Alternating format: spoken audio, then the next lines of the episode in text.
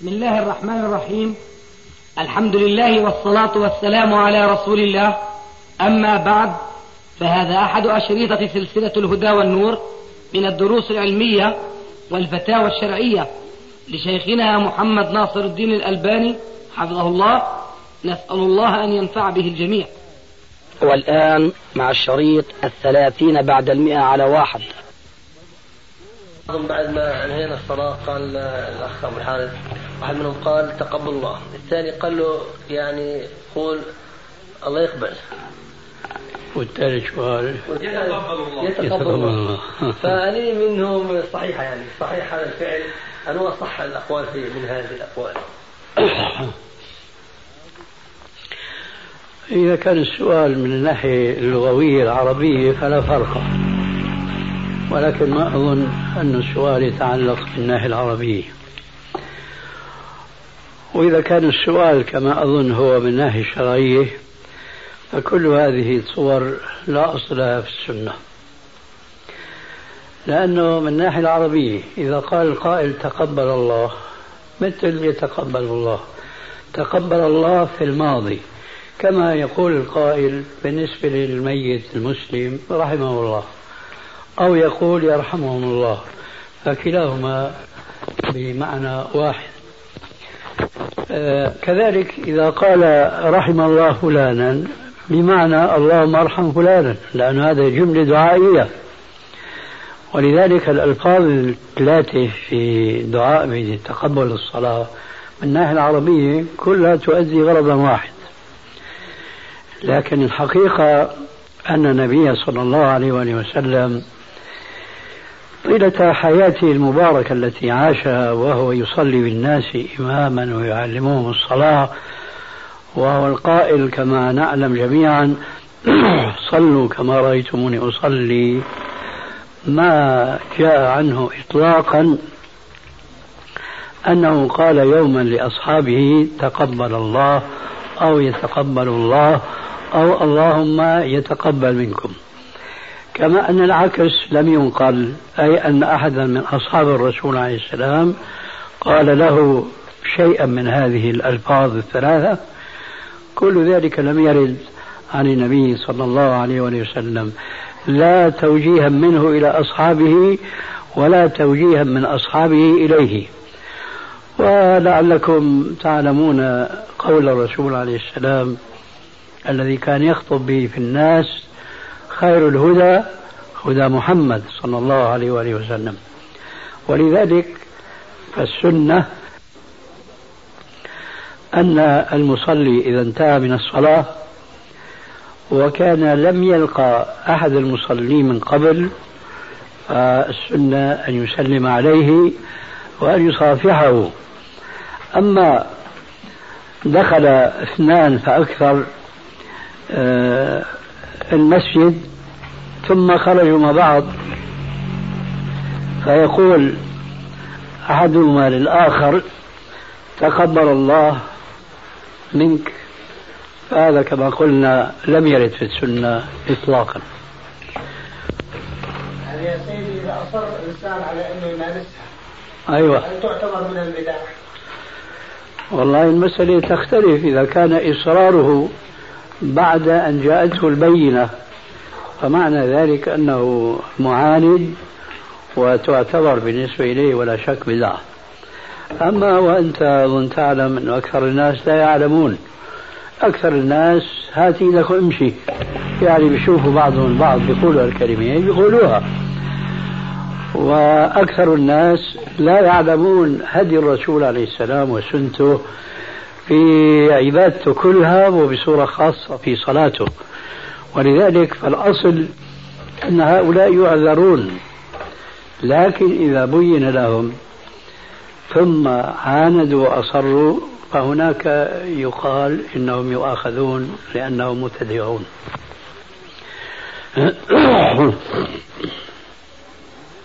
سيدي في الصلاة لما سلمت من الصلاة أنت على اليمين قلت السلام عليكم ورحمة الله وبركاته.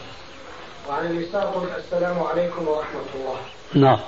في كثير من المساجد بعض الأئمة من يفعل ذلك وبعضهم يكتفي بالسلام عليكم ورحمة الله عن اليمين وعن الشمال. نعم. فالأكمل في الصلاة الأكمل في الصلاة. الأكمل هو الذي سمعته. هو الذي سمعته. ورسول صلى الله عليه وسلم كان له أنواع من السلام حينما يخرج من الصلاة. فأهونها وأيسرها تسليم وحده وليس على اليمين تماما هكذا وإنما ينحرف برأسه قليلا فيقول السلام عليكم. بس انتهت الصلاة. التسليم الثانية أو الصورة الثانية اللي كان الرسول يفعلها أحيانا. السلام عليكم ورحمة الله. السلام عليكم. ما في هون ورحمة الله؟ وهذا من أدب الإسلام في تمييز جهة اليمين على جهة اليسار. الصورة الثالثة هي اللي بتسمعوها في كل المساجد. تسوية بين يمين ويسار. السلام عليكم ورحمة الله. السلام عليكم ورحمة الله. الصورة الرابعة والأخيرة هي التي سمعتها في هذه الليلة. السلام عليكم ورحمة الله وبركاته. السلام عليكم ورحمة الله. هذه أفضلها. ومعنى هذا الكلام كله أن الرسول صلى الله عليه وسلم كان تارة يسلم هكذا وتارة هكذا وتارة هكذا وتارة هكذا. ونعود لنقول خير الهدى هدى محمد صلى الله عليه وآله وسلم. اسمح شيخنا؟ بخصوص لما أول ما بتكلم السلام عليكم هل يلفظ كلمة السلام عليكم مقابل القبلة أو على اليمين مباشرة؟ السورة الأولى ولا أي سورة؟ أي سورة من الصور لا هو ما ما يقسم إنما يلتفت يمينا ويبدأ في السلام. أي نعم أما أما الصورة الأولى هذه خاصة بين أمامه وبين يمينه يقول السلام عليكم. يعني إلى القبلة يكون يتجه؟ بين أمامه وبين يمينه. أي نعم هيك نعم يعني. نعم. في انحراف. أما بقية السلامات أو الأنواع فهي إلى اليمين وإلى اليسار. نعم. أما أن يبدأ من أمامه وينتهي عن يمينه وعن يساره فهذا ليس له أصل.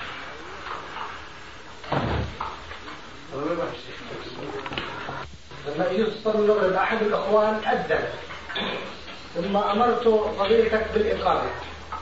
طب نحن نعرف أنه أذن للمغرب أذان الحي يكفينا. تعرفون قولهم أذان الحي يكفينا لكن هل كان هذا قبل هذا؟ نعم. ما رأيكم في كتاب الفقه السني عفوا لسه ما أعطينا جواب الأخ هنا. هناك حديث عند علماء الحديث عنوانه حديث المسيء صلاته. حديث المسيء صلاته.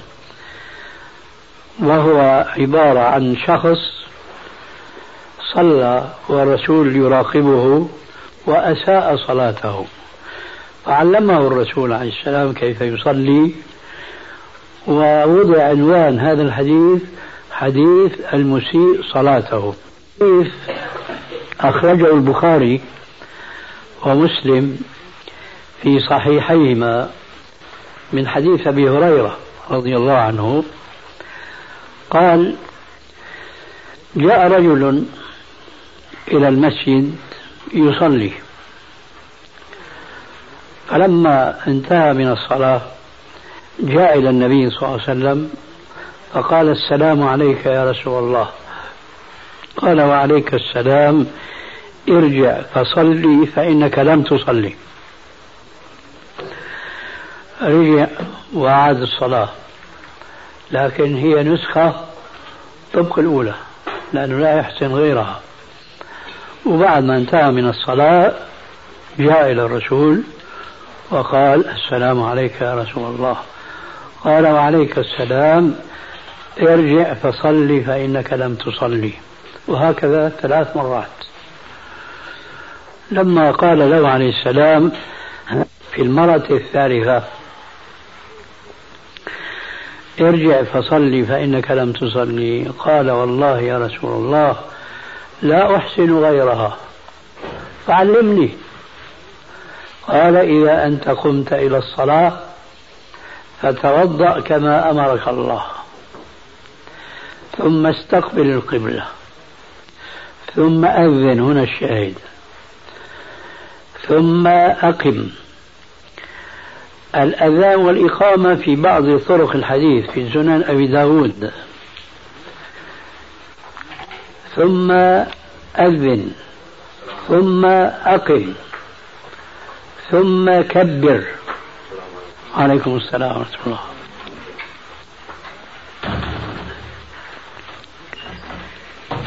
أهلا كملها كملها دورها. أفضل لك. أهلا وسهلا.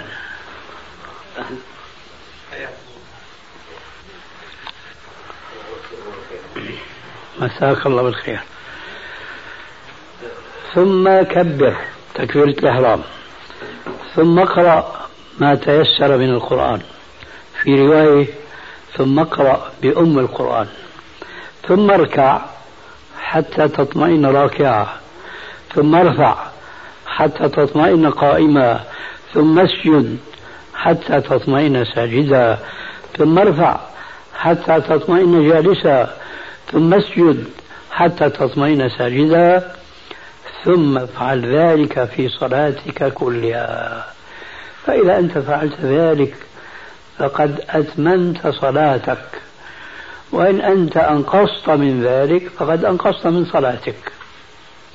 فإذا الأذان والإقامة اللتان يهملهما. جماهير المصلين خارج المسجد هذه غفل منهم أو جهل بهذه السنة التي جاءت في هذا الحديث الصحيح.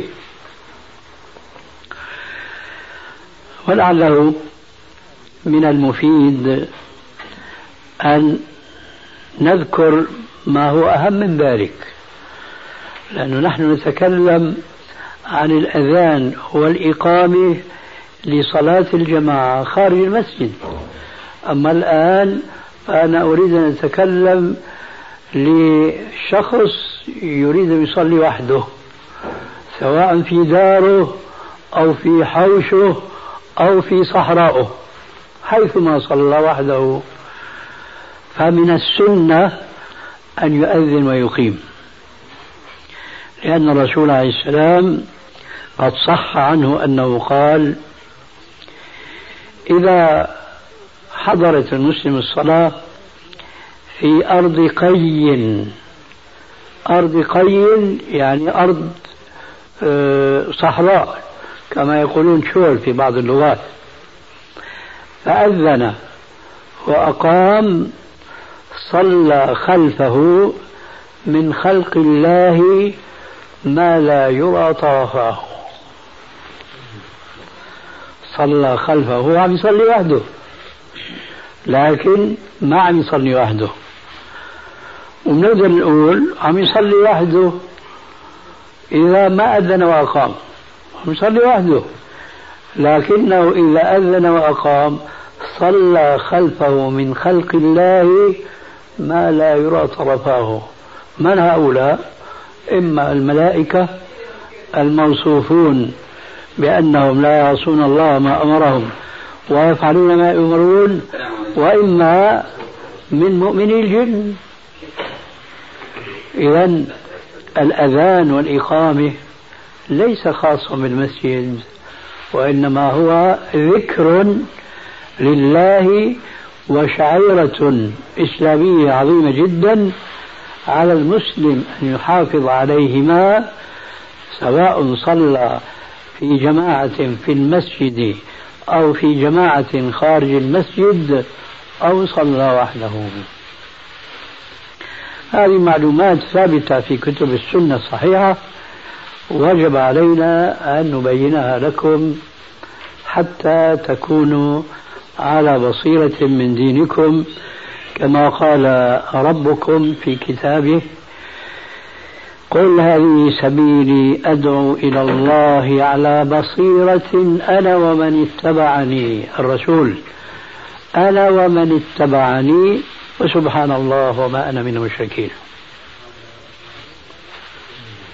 واحد صلى ولم يقم. هو نسي أو ما قامش الصلاة؟ لا ما لا ما تقول أنت نسي لأنه بس تقول نسي بتخرب سؤالك.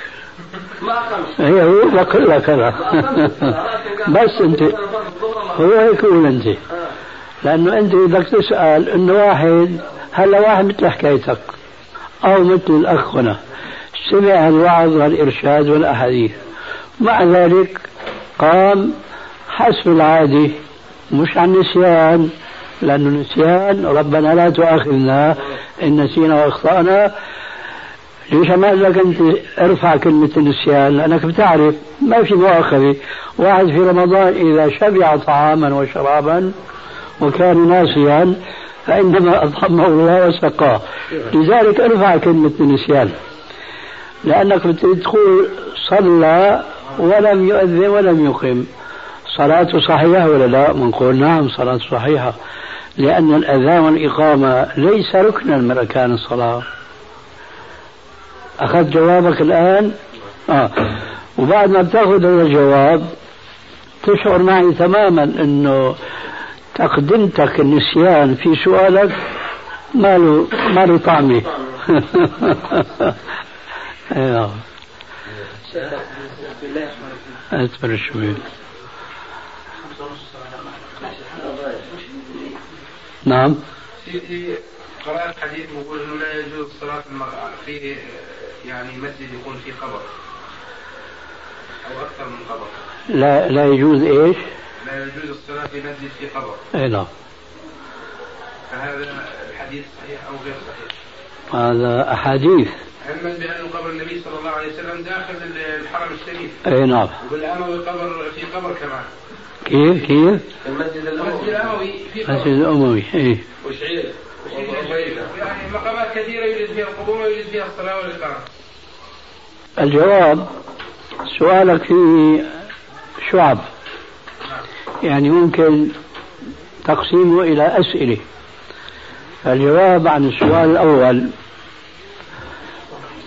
أن الحديث الوارد في النهي عن الصلاة في المساجد المبنية على القبور ليس فقط صحيحا بل هو صحيح متواتر. ولعلكم تعلمون المقصود من لفظة متواتر. الحديث الحديث الصحيح هو يأتي من طريق من إسناد واحد صحيح عند علماء الحديث. هذا حديث صحيح لكن الحديث إذا جاء من أسانيد متعددة وعن جماعة من الصحابة كثر يقال في هذا الحديث حديث صحيح متواتر. والحديث الصحيح المتواتر يعني من حيث الثبوت بيكون في قوة القرآن الكريم. الحديث اللي بنى عن الصلاة في المساجد المبنية على القبور ليس حديثا فردا ليس حديثا فردا صحيحا بل هو مجموعة أحاديث أكثر من عشرة أحاديث. وأنا كنت تتبعت في زماني هذه الأحاديث فجاوزت العشرة أحاديث عن عشرة من الصحابة وأكثر. كل هذه الأحاديث تدندن وتدور حول النهي عن الصلاة في المسجد أو المساجد المبنية على القبور. لا بأس من أن نذكر شيئا من هذه الأحاديث مما يحضرنا. من ذلك مثلا ما أخرجه البخاري ومسلم في صحيحيهما من حديث عائشة رضي الله عنها قالت لما رجعت أم سلمة وأم حبيبة من الحبشة كانوا من المهاجرات إلى الحبشة ورجعوا إلى المدينة. ذكرتا لرسول الله صلى الله عليه وآله وسلم كنيسة رأتاها في الحبشة. وذكرتا من حسن وتصاوير فيها فقال عليه الصلاة والسلام أولئك يعني النصارى كانوا إذا مات فيهم الرجل الصالح بنوا على قبره مسجدا وصوروا فيه تلك التصاوير أولئك شرار الخلق عند الله يوم القيامة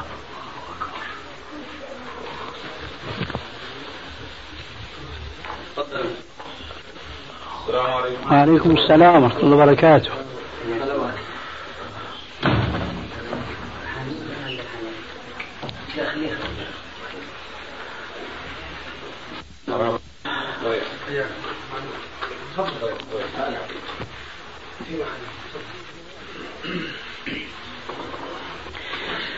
انتبهت يا شيخ لآخر الحديث؟ يقول الرسول عليه السلام في آخر الحديث أولئك يعني النصارى كانوا إذا مات فيهم الرجل الصالح بنوا على قبره مسجدا وصوروا يعني نقشوا فيه تلك النقوش يعني الزخارف. أولئك شرار الخلق عند الله يوم القيامة. هذا حديث. الحديث الثاني أيضا في الصحيحين. عن النبي صلى الله عليه وآله وسلم قال لعن الله اليهود والنصارى اتخذوا قبور أنبياء مساجد. قالت عائشة رضي الله عنها ولولا ذاك أبرز قبره عليه الصلاة والسلام ولكن خشي أن يتخذ مسجدا. الجملة هذه أرجو أن تبقى في ذاكرتكم لأن لها صلة وثقى بالجواب عن الشطر الثاني من السؤال حيث قلت هي قبر الرسول في مسجد الرسول. هذا الحديث الثاني. الحديث الثالث وهو في صحيح مسلم. من حديث سمرة بن جندب أو جندب أن النبي صلى الله عليه وآله وسلم قال قبل أن يموت عليه السلام بخمس ليال أو ثلاث ليال الشك من عندي. ألا ألا شو معنى ألا انتبهوا أيها السامعون. ألا إن من أمن الناس علي في صحبته وماله أبا بكر. ولو كنت متخذا خليلا لاتخذت أبا بكر خليلا ولكن الله اتخذني خليلا كما اتخذ إبراهيم خليلا. ألا وإن من كان قبلكم كانوا يتخذون قبور أنبياء مساجد ألا فلا تتخذوها مساجد. إني أنهاكم عن ذلك. هذا الحديث الثالث يؤكد الحديثين الأولين. وبيزيد عليهما بيانا لأن بعض الناس الذين اعتادوا وعاشوا على خلاف السنة الصحيحة بيقول لك يا أخي نحن شو دخلنا بالنصارى؟ هذول النصارى. والرسول عم يحكي عنهم وبيقول أولئك شرار الخلق عند الله يوم القيامة. وعم يلعنهم لعنة الله على اليهود والنصارى اتخذوا أنبياء قبور أنبياء مساجد نحن شو دخلنا في الموضوع؟ يأتي هذا الحديث ليؤكد معنى معروفا عند العلماء أنه نبينا عليه الصلاة والسلام لما بيروي لنا أمورا وقعت قبل الرسول عليه السلام وبيحذر من هذه الأمور فما بيحكيها لنا للتسلية وإنما لنأخذ منها موعظة وعبرة. ولذلك جاء الحديث الأول وجاء الحديث الثاني. ولكن لدفع إشكال قد يقول قائل كما قلنا آنفا الحديث الأول والثاني ما له علاقة بالأمة المحمدية. فيأتي الحديث الثالث وكما يقال اليوم يضع النقاط على الحروف. يقول بعد أن يحدث عن من قبلنا ألا وإن من كان قبلكم يعني اليهود والنصارى اللي ذكروا في الحديثين.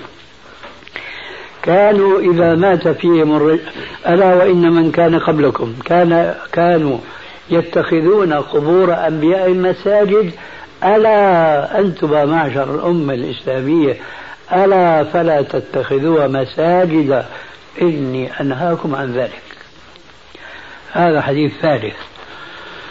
وأحاديث وأحاديث كثيرة منها قوله عليه الصلاة والسلام إن من شرار الناس من تدركهم الساعة وهم أحياء والذين يتخذون قبور أنبياء مساجد هذا كمان بيشمل غير اليهود والنصارى.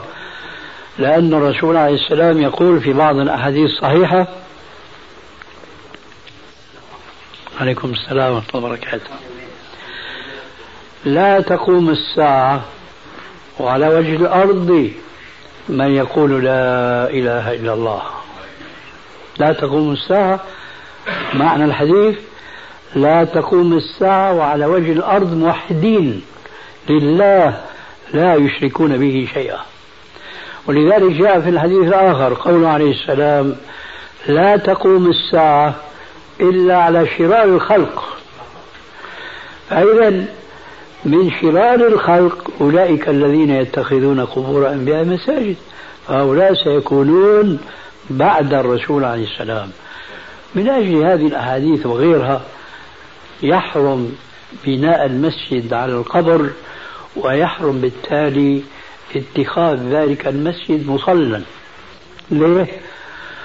الجواب مع الأسف معروف عمليا لأن هذا القبر سيدعى من دون الله تبارك وتعالى. ومعنى يدعى من دون الله أنه يعبد من دون الله. وهذا بحث طويل. الآن نؤجله إلى مناسبة أخرى إن شاء الله لندخل في الجواب عن السؤال الثاني أو الشق الثاني من السؤال الواحد. فنقول صحيح أن قبر الرسول اليوم في مسجد الرسول لكن هل حينما مات الرسول عليه السلام دفن في مسجده؟ الجواب لا. وحديث عائشة الذي لفت نظركم إليه هو دليل صريح بذلك حيث قال لولا ذاك أبرز قبره ولكن خشي أن يتخذ مسجدا. أي لولا تحدث الرسول عليه السلام عن اليهود والنصارى وأنهم لعنوا بسبب اتخاذ قبور أنبياء مساجد لولا هذا كان قبر الرسول عليه السلام يدفن في أرض بارزة. أرض مثل الأرض اللي قدامكم هنا. لكن لم يفعل بقبر عليه السلام ذلك. لماذا؟ خشية أن يتخذ مسجدا. إذا أين دفن الرسول عليه السلام؟ هنا قصة. لما مات عليه الصلاة والسلام وكل من عليها فان اختلف أصحابه في مكان دفنه. أكثرهم كان لا علم عنده بأين يدفن النبي عليه السلام. وهم في هذا التشاور أين ندفن عليه السلام؟ دخل عليهم أبو بكر الصديق. قال لهم الجواب عندي.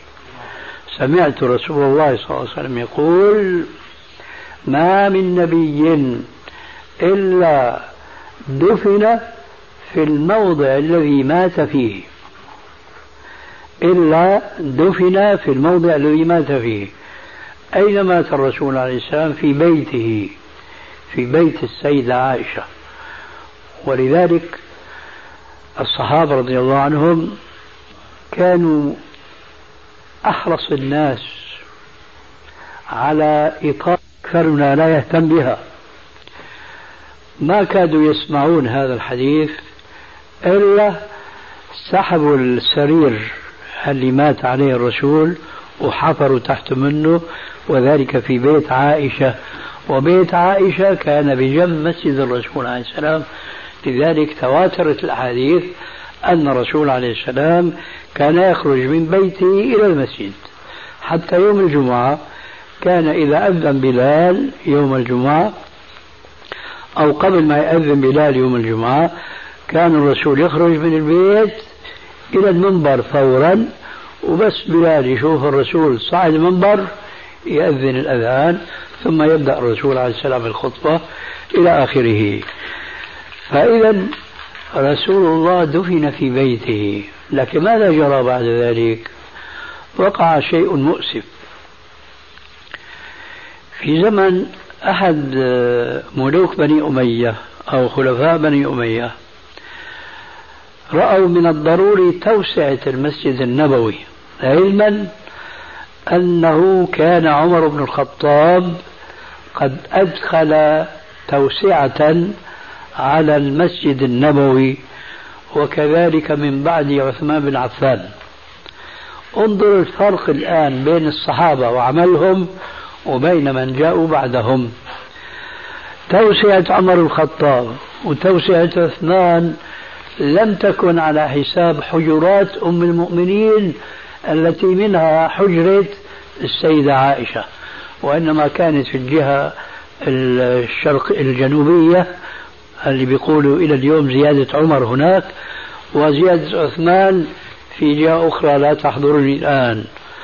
لكن في زمن بني أمية وجدوا حاجة بتوسعة المسجد فوسعوه من جهة قبر الرسول عليه السلام رفعوا الجدار الفاصل بين بيت عائشة وبيوت سائر أمهات المؤمنين وبين القبر عفوا وبين المسجد فصار القبر في المسجد حيث ترونه اليوم فتظنون أن الرسول عليه السلام دفن في مسجده فيشكل عليكم الأمر. حينما تسمعون هذه الأحاديث وتسمعون ما يدل عليها من تحريم الصلاة في المساجد المبنية على القبور. يبقى الجواب الثالث وأخير هل حكم الصلاة في المسجد النبوي كحكم الصلاة في المساجد كلها؟ ومنها ما ذكرت أنت أو غيرك. مسجد بني أمية عندنا في الشام. نقول مسجد الرسول عليه السلام ليس كذلك. لماذا؟ لأن مسجد الرسول له فضيلة خاصة حيث قال صلاة في مسجد هذا بألف صلاة مما سواه من المساجد إلا المسجد الحرام. هذه الفضيلة ستستمر إلى يوم القيامة لكن الذين أدخلوا القبر في المسجد أخطأوا السنة. والواجب حين ذاك أن المسلم ما يقصد يصلي تجاه القبر وإنما يصلي في الروضة والنواحي الأخرى. وبهذا القدر كفاية. تفضل الشيخ نعم. نعم. تفضلوا.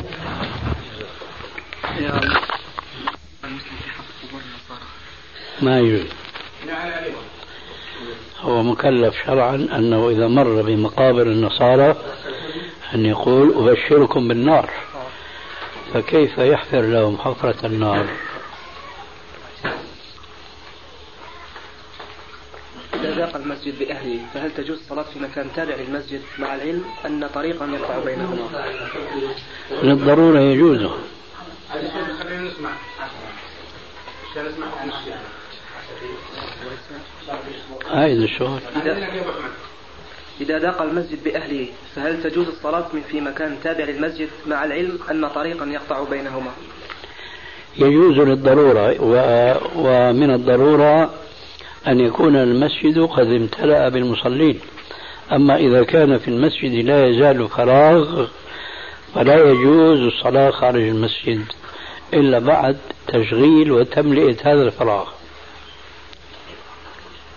قد جاء في صحيح البخاري أن ابن مسعود رضي الله عنه كان يكره يكره تكثير إلقاء المواعظ وكان يخرج لأصحابه كل يوم خميس وكان يعزو هذه الكراهة إلى رسول الله صلى الله عليه وسلم.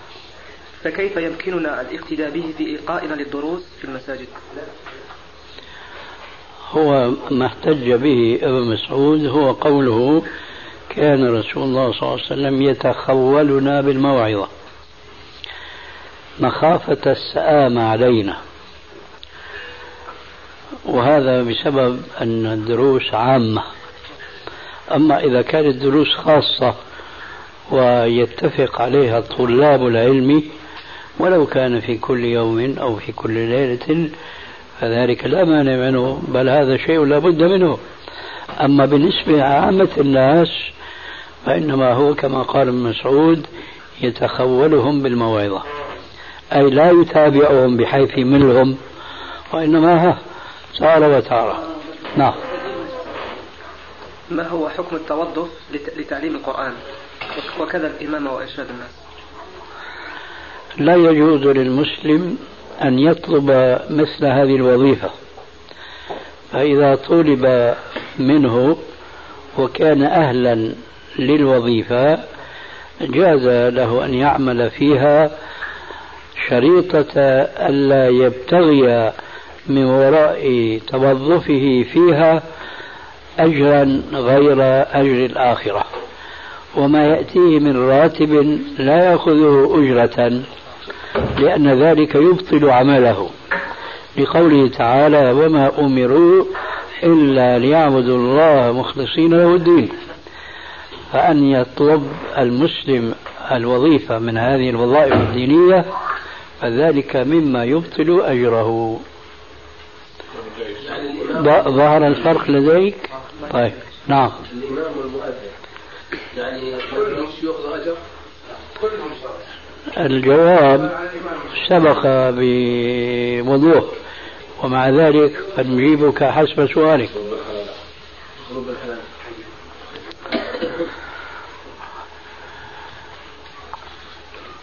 الإمام والمؤذن والخطيب والمدرس وكل وظيفة دينية لا يجوز للمسلم أن يأخذ عليها أجرا لأن الأجر إنما يبتغى من الله تبارك وتعالى. لكن يأخذ ما يأخذه راتبا. وليس أجرا. راتب وظفته الدولة له فيأخذه بحق انصرافه للقيام بهذه الوظيفة. لكن لا يجوز أن يروي في نفسه أن هذا أجر لقيامه بهذه الوظيفة. لأن هذه الوظيفة وظيفة عبادة وطاعة. ولذلك جاء في الحديث الصحيح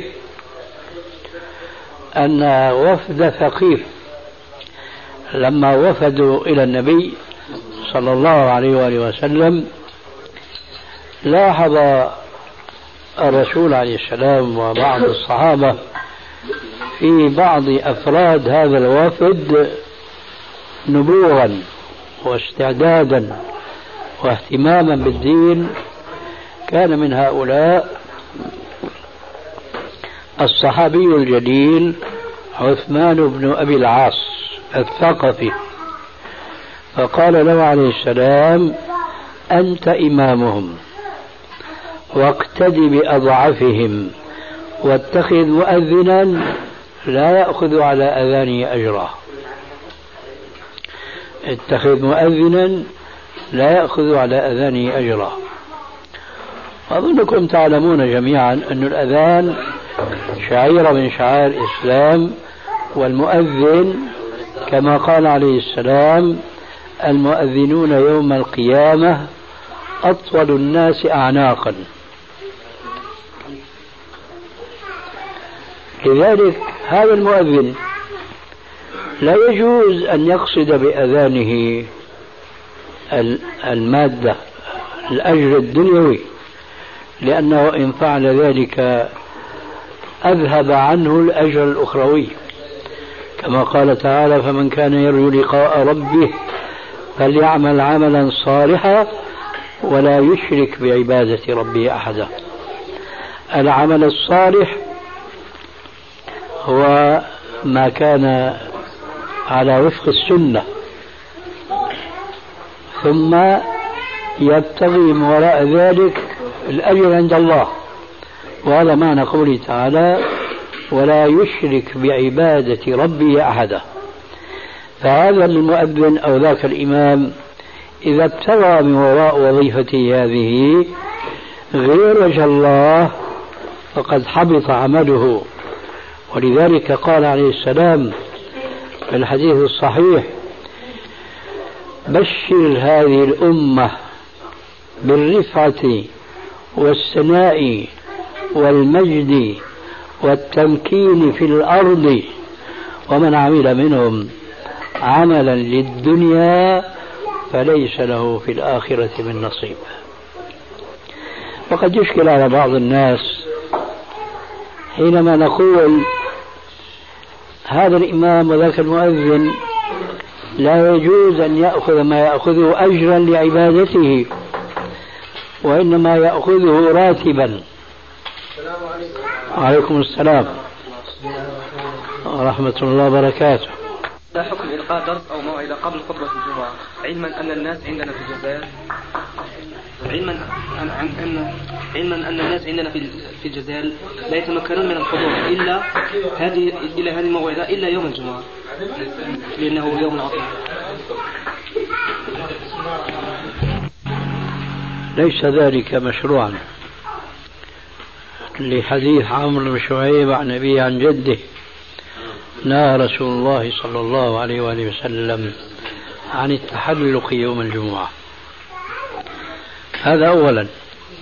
وثانيا هذا الدرس الذي يلقى يفسد على أهل المسجد عباداتهم. لأن الثابت في السنة أن من أتى المسجد يوم الجمعة فعليه أن يشغل نفسه بعبادة من العبادات المشروعة. من ذلك مثلا أن يصلي ما بدا له أو ما كتب الله له. يصلي على الأقل ركعتين تحية مسجد. فإن زاد زاد الله له. فمن تطوع خيرا فهو خير له. ثم جلس. إن كان حافظا لسورة الكهف قرأها.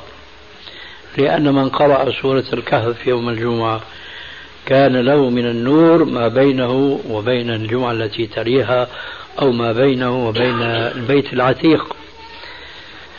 وإن كان لا يحفظ سورة الكهف غيبا وكان يحسن القراءة من المصحف حضورا بياخذ المصحف وبيقرأ سورة الكهف. وإن كان لا يحسن القراءة كان أميا. فليذكر الله كما يحفظ. ولو سبحان الله والحمد لله ولا إله إلا الله والله أكبر. فقد قال عليه الصلاة والسلام من تأنى نال ما تمنى. قال عليه السلام أربع كلمات. أفضل الكلام بعد القرآن أربع كلمات.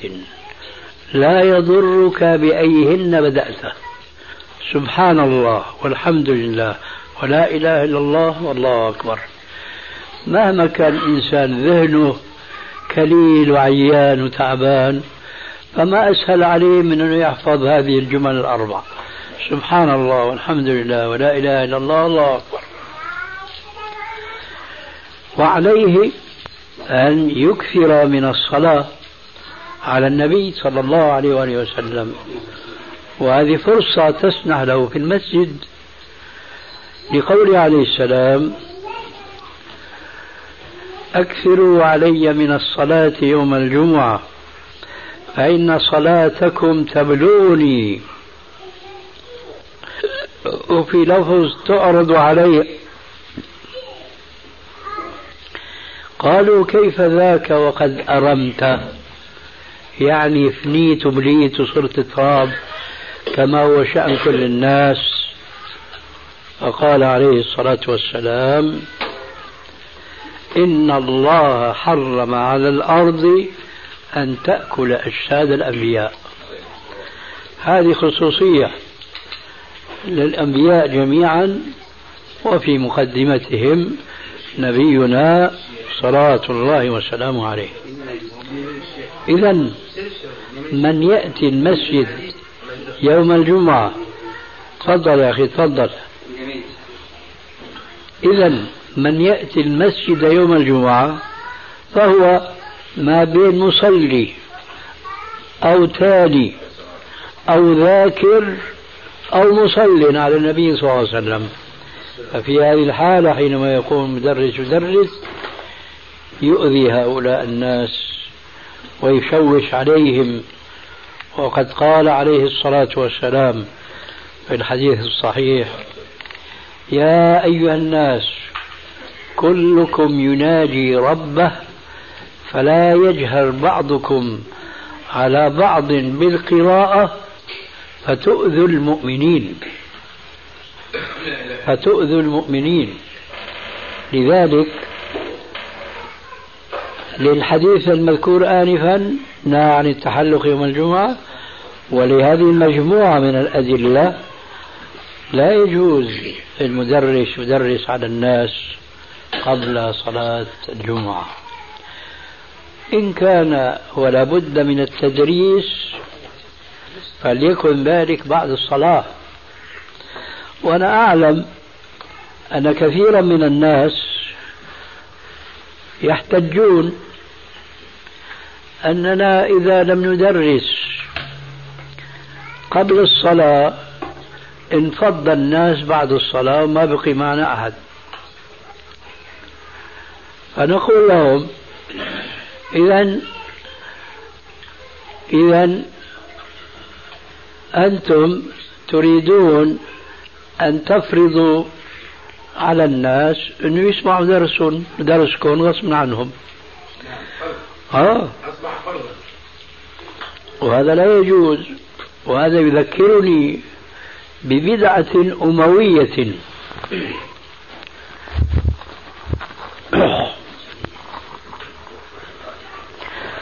لعلكم تعلمون أن السنة في صلاة العيد الخطبة بعد الصلاة خلافا للجمعة. صلاة العيد تصلى ثم بعدها الخطبة. فأحد خلفاء بني أمية وهو مروان بن الحكم عكس خطب قبل الصلاة فقام إليه أبو سعيد الخدري رضي الله عنه قال لو خالفت السنة يا مروان. قال له قد ذهب ما هناك. لا يهتم يعني. هي راحت بوفاة الرسول. شو حشته هذا المسكين؟ قال لأن الناس إذا هو مشي على السنة صلى الصلاة صلاة العيد ثم خطب ما حدا بيقعد يسمع له ليش؟ لأنه ما كان يخطب خطبة يستفيد منها الحاضرون. شايف كيف؟ وهكذا يفعل الأمراء الذين يحكمون أهواءهم. وهكذا يفعل الخطباء والمدرسون الذين يحكمون أهواءهم. فأنت أيها المدرس إذا كنت حقيقة تريد أن تنفع الناس فأنت لا تكره الناس على أن يسمعوا منك. إنما خيرهم. ربنا قال بالنسبة لما هو أعظم من ذلك. بالنسبة للإيمان فمن شاء فليؤمن ومن شاء فليكفر. أفأنت تكره الناس على أن يكونوا مؤمنين؟ لا. فإذا هذا الخطيب المدرس إذا كان يريد الفائدة فعلا للناس في آخر الخطبة بيقول أيها الناس عندي موعظة عندي كلمة عندي درس سألقيه عليكم بعد سنة الجمعة البعدية. فمن شاء جلس يصغي ومن شاء فلينصرف هكذا ينبغي أن يكون الأمر. موقف الخطباء شيخنا اللي يؤمر بهذا. كيف؟ موقف الأئمة والرعاة الذين يؤمروا بهذا. أمر لا في درس. قبل. هذا بقى المؤاخذة ترجع لفوق. أو هذا بيستقيل من العمل هذا ويدبر أمره إذا كان يستطيع.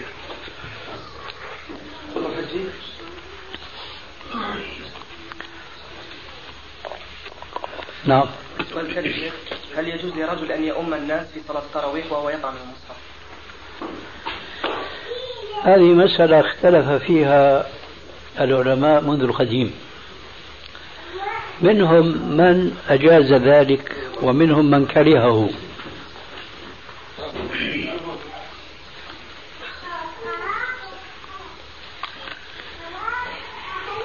أنا بصف نفسي مع الذين كرهوا لسببين اثنين.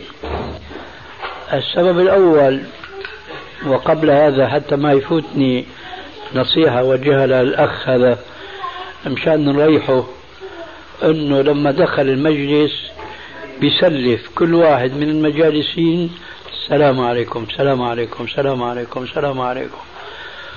يوم راح يجيك راح تتعب وانت تقول السلام عليكم. والله والله راحك لأنه لما بتقول انت السلام عليكم شمل الجميع. لذلك هذه بتريح نفسك فيها إن شاء الله. منقول لسببين اثنين. السبب الأول أنه لم يكن من عمل السلف. السلف الصالح ما كانوا يقرؤون في صلاة التراويح يؤمون الناس والمصاحف بأيديهم. وهذا أمر طبيعي جدا. لماذا؟ شوفوا النتائج كيف تختلف. لأنه أئمتهم ما كانوا مثل أئمتنا. أئمتهم كانوا علماء كانوا حفاظ لكتاب الله عز وجل. اليوم أكثر أئمتنا محوشين ولا مؤاخذة تحويش لأنه صارت الإمامة وظيفة كأي وظيفة من الوظائف الدولة. المفروض في الإمام أن يحفظ قسما كبيرا. إذا ما قلنا يحفظ القرآن كله من أوله إلى آخره فأن يحفظ قسما كبيرا من من كلام الله عز وجل حتى يؤم الناس وما يمل قراءته. لأنه الإنسان طبيعته الملل. ولو كان يسمع كلام الله فهو يمل. لكن لما ينوه الإمام كل كم يوم بيسمع له إيش؟ آية جديدة. خاصة لما بيضع ذهنه فيما يتلو الإمام بتصير الفائدة مزدوجة. فالأمر الأول إذا هو لأن السلف الصالح ما كانوا يؤمون الناس والمصاحف بأيديهم.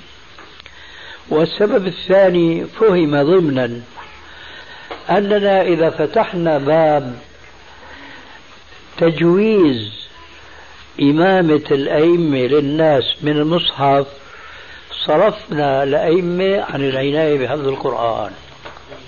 علما أن القرآن حفظه ليس بالأمر السهل. وقد أشار الرسول عليه السلام إلى إلى إلى هذا الأمر بقوله اقرأوا هذا القرآن وتغنوا به. اقرأوا هذا القرآن وتغنوا به. فوالذي نفس محمد بيده إنه أشد تفلتا من صدور الرجال من الإبل من عقلها. أنتم معشر العرب تعرفون هذا الكلام اللي عم يقوله الرسول عليه السلام؟ أشد تفلتا من الإبل من عقولها هكذا القرآن يتفلت من صدر الحافظ إلا ما دام عليه قائما بالحفظ. فالناس اليوم بيطلبوا الراحة. وأنت لما بتقول للناس اقرأوا من المصحف أرحتهم وليس هذا من مقاصد الشريعة. مقاصد الرياء أنك تحضهم على العناية كما قال عليه السلام. اقرأوا هذا القرآن مفهوم. وتغنوا به ما معناه؟ فسره العلماء على وجهين. الوجه الأول تغنوا به أي استغنوا به عن أن تطلبوا به الدنيا أجر الدنيا دون الآخرة. كما يفعل بعض القراء اليوم مع الأسف. حيث يدعون بمناسبة وفيات ومآتم يدعى القارئ المشهور أو المقرئ المشهور فيتفق معه على أجر مسمى مشان يقرأوا مثلا على روح الميت سورة ياسين وعلى قدر طول القراءة يكون طول الأجر لأنه صارت تجارة هذا الذي أشار الرسول عليه السلام إلى الانصراف عنه. بقوله وتغنوا به أي استغنوا بتلاوة القرآن عن تحصيل أجر الدنيا. المعنى الثاني وهو معنى معقول وجيه جدا تغنوا به يعني كما قال عليه السلام في الحديث الآخر حسنوا أو زينوا القرآن بأصواتكم. زينوا القرآن بأصواتكم. وأصرح منه قوله عليه السلام. من لم يتغن بالقرآن فليس منا. وحديث آخر. لله أشد أذنا لنبي يقرأ القرآن يتغنى به يجهر به. أي أن الله عز وجل أشد ما يكون استماعا لصوت ليس هناك شيء أكثر من صوت نبي يقرأ القرآن يتغنى به يرفع صوته به. فالتغني بالقرآن أمر مرغوب فيه جدا لكن ليس المقصود بهذا التغني بالمعنى الثاني هو أن نقرأ القرآن على التقاسيم الموسيقية وعلى القوانين الغربية. هذا ينبغي أن نرفع القرآن عن مثل ذلك لأنه كلام الله عز وجل. وإنما ينبغي أن يقرأ القرآن كما قال عليه الصلاة والسلام